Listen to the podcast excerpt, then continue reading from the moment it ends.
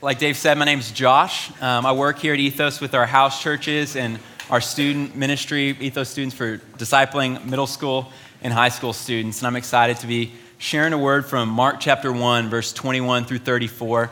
That's page 699 if you're using one of our gray Bibles. If you need one, there's some on the bar and communion tables throughout the room. Be on page 699.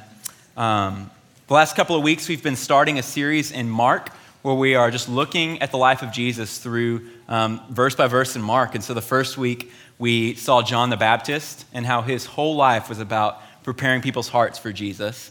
And then the next week, we saw Jesus' baptism, where he received a public identity as God's son, is loved and well pleased. And then last week, we saw Jesus calling some people to follow him and literally rearrange their entire lives to follow him. And, and this week, we're going to get a picture of Jesus in action I'm really excited about. As we get started, um, I'm just going to read verse 21 through 34 of Mark chapter 1. Again, that's page 699 if you're using one of ours. It says, They went to Capernaum, and when the Sabbath came, Jesus went into the synagogue and began to teach. The people were amazed at his teaching because he taught them as one who had authority, not as the teachers of the law. Just then, a man in their synagogue who was possessed by an impure spirit cried out, What do you want with us, Jesus of Nazareth? Have you come to destroy us? I know who you are, the Holy One of God. Be quiet, said Jesus sternly. Come out of him. And the impure spirit shook the man violently and came out with him, came out of him with a shriek, with a shriek. The people were also amazed that they asked each other, What is this? A new teaching and with authority. He even gives orders to impure spirits, and they obey him. News about him spread quickly over the whole region of Galilee, and as soon as they left the synagogue, they went with James and John to the home of Simon and Andrew. Simon's mother in law was in bed with a fever, and they immediately told Jesus about her.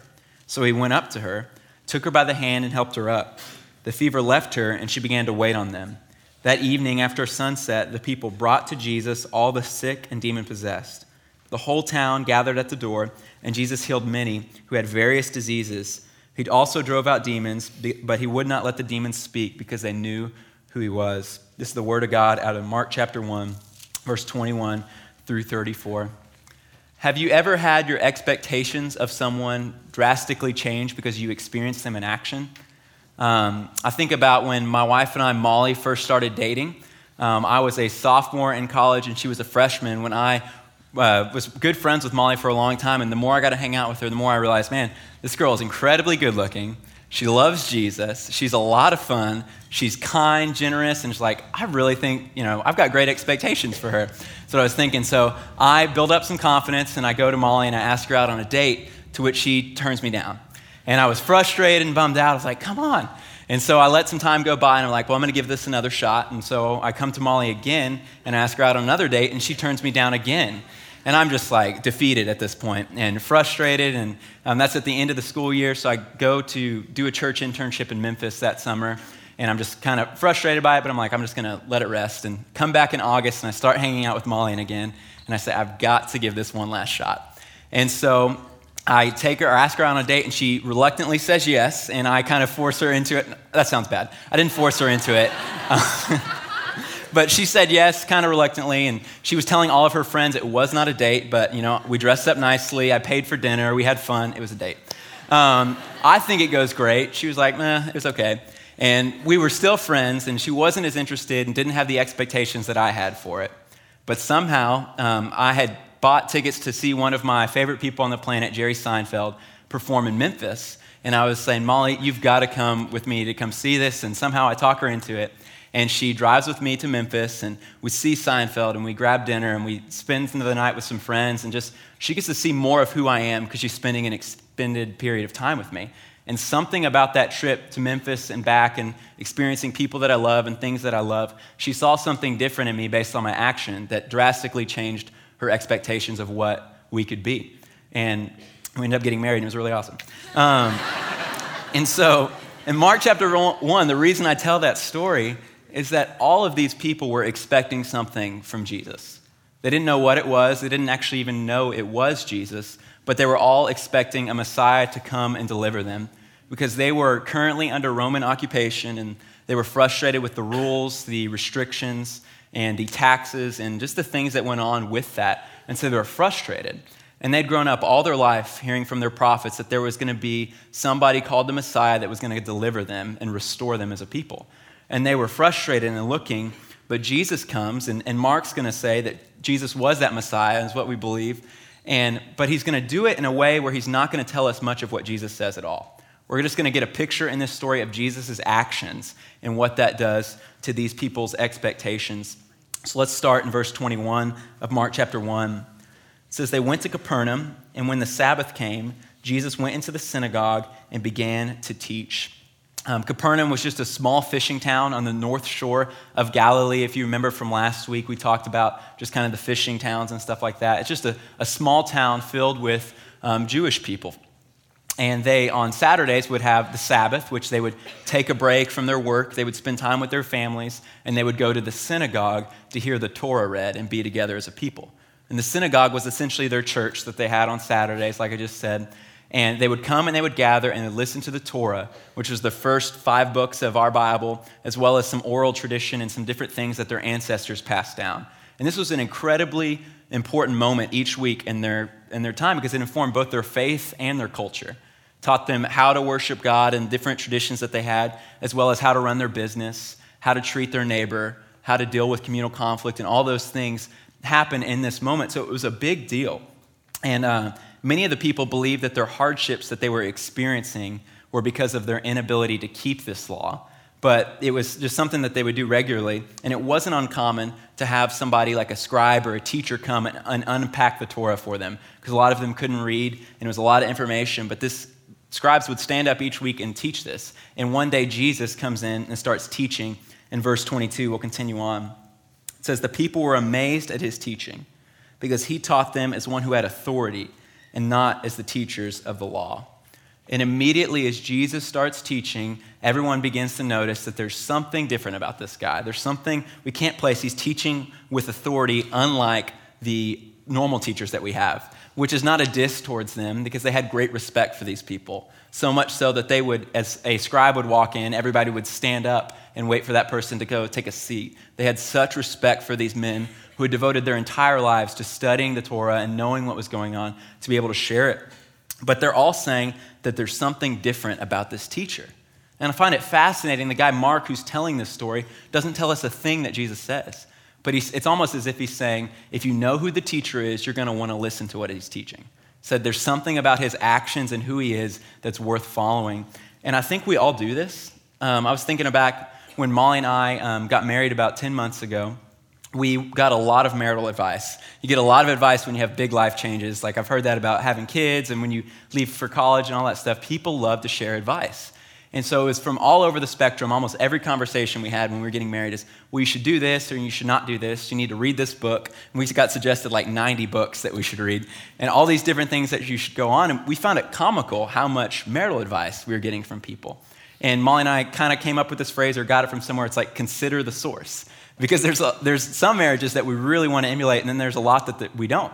It's like when someone would come and tell us something about marriage, and we've seen them constantly dogging their spouse or complaining about life or being frustrated all the time. We're just like, we, you know, we'd be kind to them, but we kind of like disregard that information. It's when the people who've been married for years and years and had relationships full of joy, and they were excited about the years to come, and they were excited about getting to know each other more, those are the people we want to listen to. And much like Mark here is saying that we're not going to get anything of what Jesus is saying, but based off his actions, you're going to tell that this is somebody worth listening to. And I love that because everyone recognizes this. They don't know what to do, but they're wondering what's different about this guy. And then the story starts getting crazy and validating what they're believing in verse 23. It says, Just then, a man in their synagogue who was possessed by an impure spirit cried out, What do you want with us, Jesus of Nazareth? Have you come to destroy us? I know who you are, the Holy One of God. Be quiet, said Jesus sternly. Come out of him. And the impure spirit shook the man violently and came out of him with a shriek. And we're let in on this um, fact that this guy shows up, and in him is revealed that he has a demon. And um, it starts speaking out against Jesus, and it says, Jesus, like, I know you're from Nazareth. I know your purpose is here to come to destroy us demons and then also you're the Holy One of God. So he says who, where Jesus is from, he says his purpose, and then who he actually is. And so it's kind of this weird thing, and I was wondering what is going on. And there's actually a belief in this time that in the spiritual world, if you were to name something, it would be an attempt to gain power over it, an attempt to dismantle what Jesus was trying to do. But I love in Jesus, in six simple words, just shuts this demon up. He says, Be quiet and come out of him. And immediately in obedience, the darkness or the demonic in this guy is completely expelled from him. And it comes out with a loud shriek, and it's this crazy thing. But it's proving that Jesus, not of just what he says, he's not somebody that they're just thinking he has authority. He's a great teacher, but he's also authority over darkness. It's this great picture. But I really find it interesting that this guy's darkness was only exposed when the presence of Jesus came in. Um, it doesn't say when he entered the synagogue. He could have been, it sounds like he's a part of it regularly. It's just a man in their synagogue. But when Jesus, the light, walks into the darkness in this guy's life, it is immediately exposed and dealt with. It's this crazy picture that we see all throughout Scripture and just in life that darkness cannot stand in the presence of light. Light will always overcome it. And Jesus is proving that here in his actions.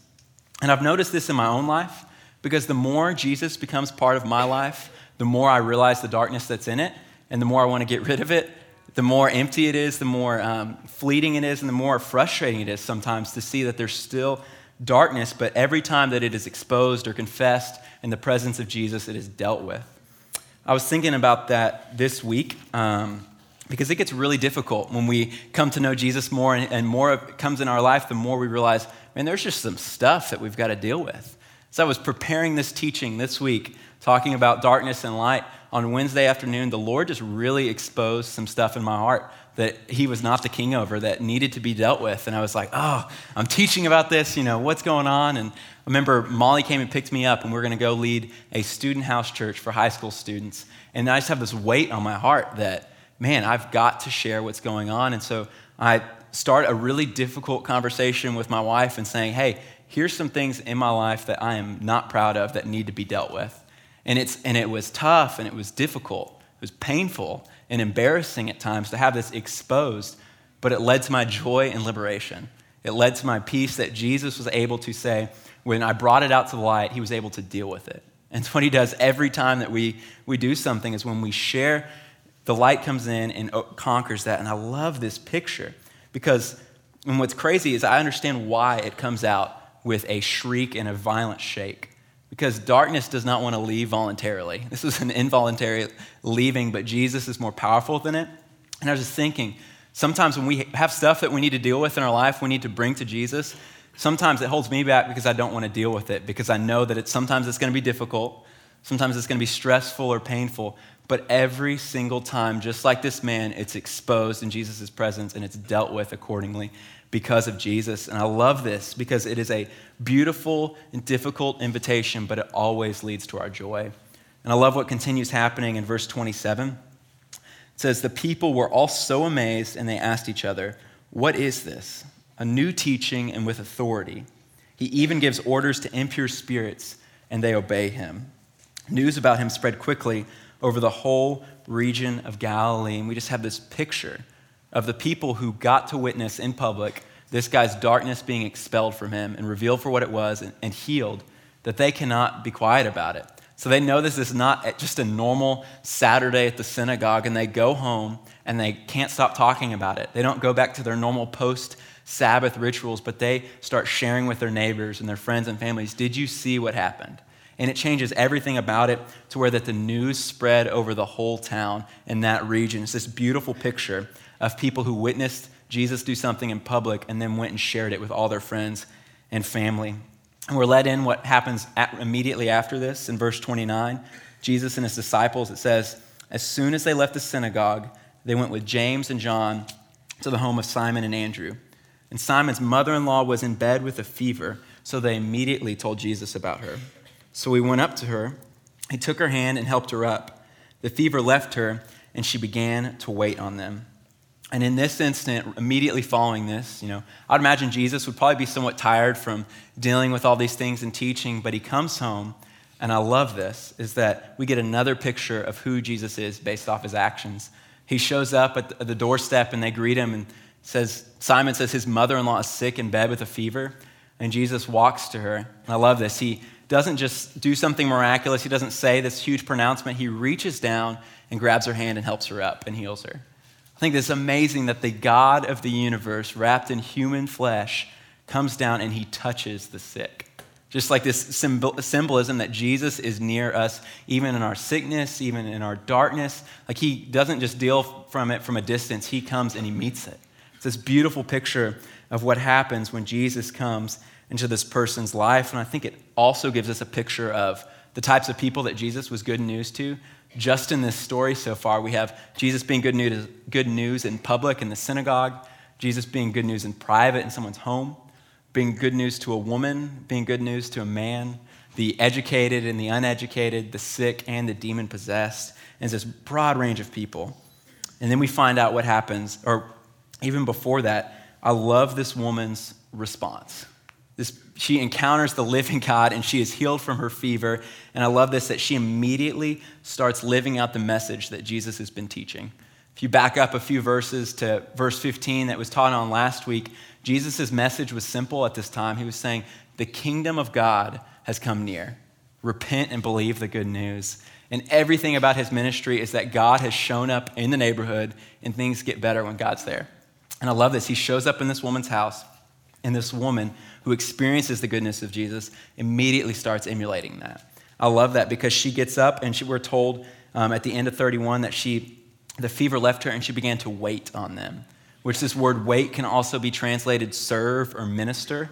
And so it's not a derogatory term towards this woman, but it's actually an elevating one because Jesus, in a few chapters, in Mark chapter 10, will say that he didn't come to be served, but to serve. Or literally, he didn't come to be ministered to, but he came to minister. And I love that, that this woman right here is beginning her ministry from being healed by Jesus. And it's this beautiful picture of her response to what is going on. And, and I love this because just as Jesus is showing in this story that he's not just a man of words, but he's also a man of action, this woman immediately shows she's not just a woman of thankfulness and gratitude, but she immediately starts acting on what Jesus has done in her life. And I love this as we continue on, we find out a little bit more about their day in 32 through 34. It says, That evening after sunset, the people brought to Jesus all the sick and demon possessed.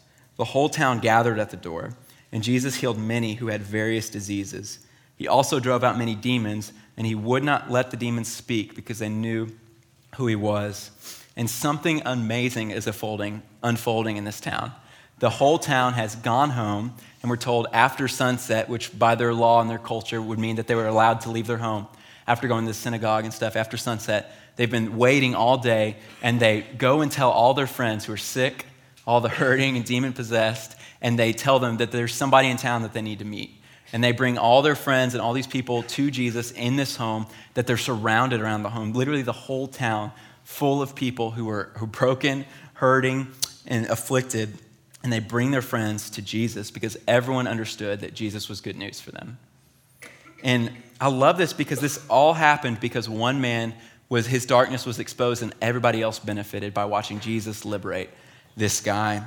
And I've, as I've been reading this, I'm thinking, what did they tell their friends about Jesus in order to get them to come with him?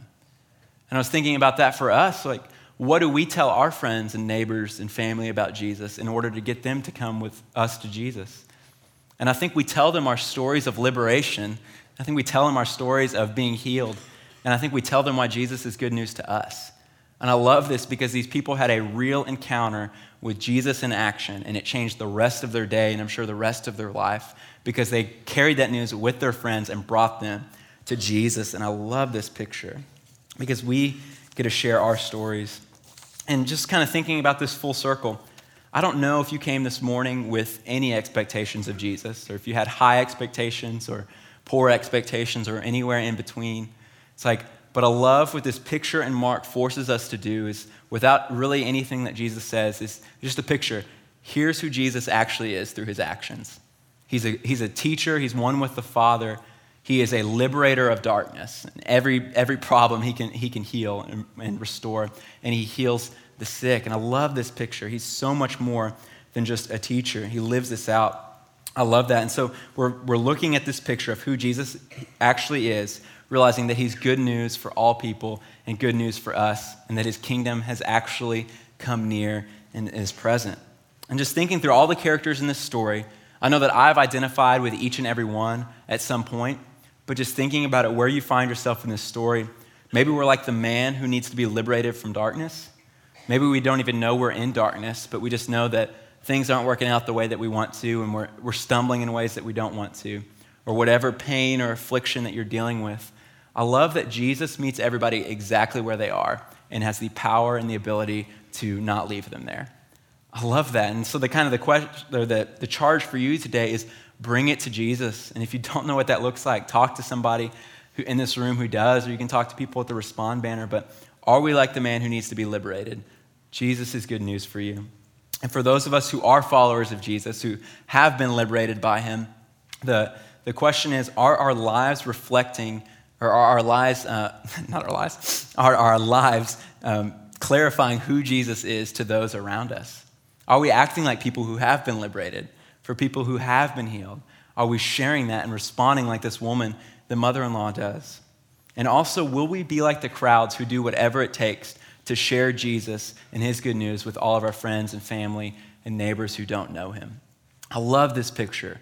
One man is healed in public, and it changes an entire city. Nobody can stop talking about it. They know Jesus is good news, and they do whatever they can to bring their people to Jesus. And so, just a minute, we're going to take communion. And for those of you who aren't Christians, as I just said a, a second ago, Jesus is good news for you. If you don't know what that looks like, you want to find out more, I encourage you to ask somebody why Jesus is good news for them. Listen to their story of liberation, their story of healing, or why Jesus is good news to them. For those of us who are Christians, there's two things. The first, the second, or the question I just asked a minute ago are our actions clarifying who Jesus is to those around us? So are our, are our actions clarifying who Jesus is to those around us? And the second thing is don't be scared to share where the darkness still is in your life. Jesus is capable of healing it. It always leads to our liberation and our joy. And when we share that in our house churches or in our friend groups or people that we're walking with, look at what happens in this story. An entire city is changed and is blessed by one man's heart being exposed and dealt with by Jesus, and it changes an entire city. So we're going to pray and then take communion.